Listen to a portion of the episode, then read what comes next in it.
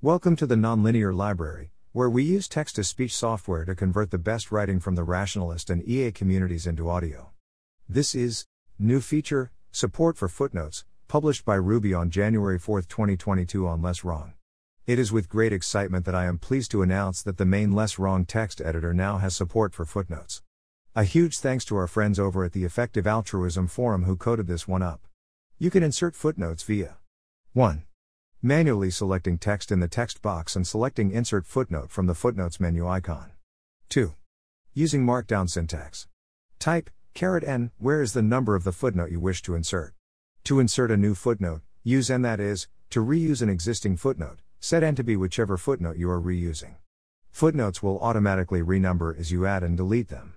What's more, footnotes will render with hover over previews once published. That's it.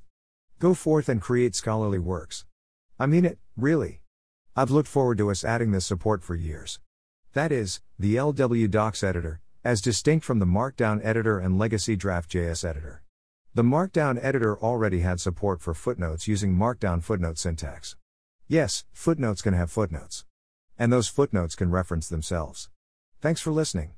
To help us out with the Nonlinear Library or to learn more, please visit nonlinear.org.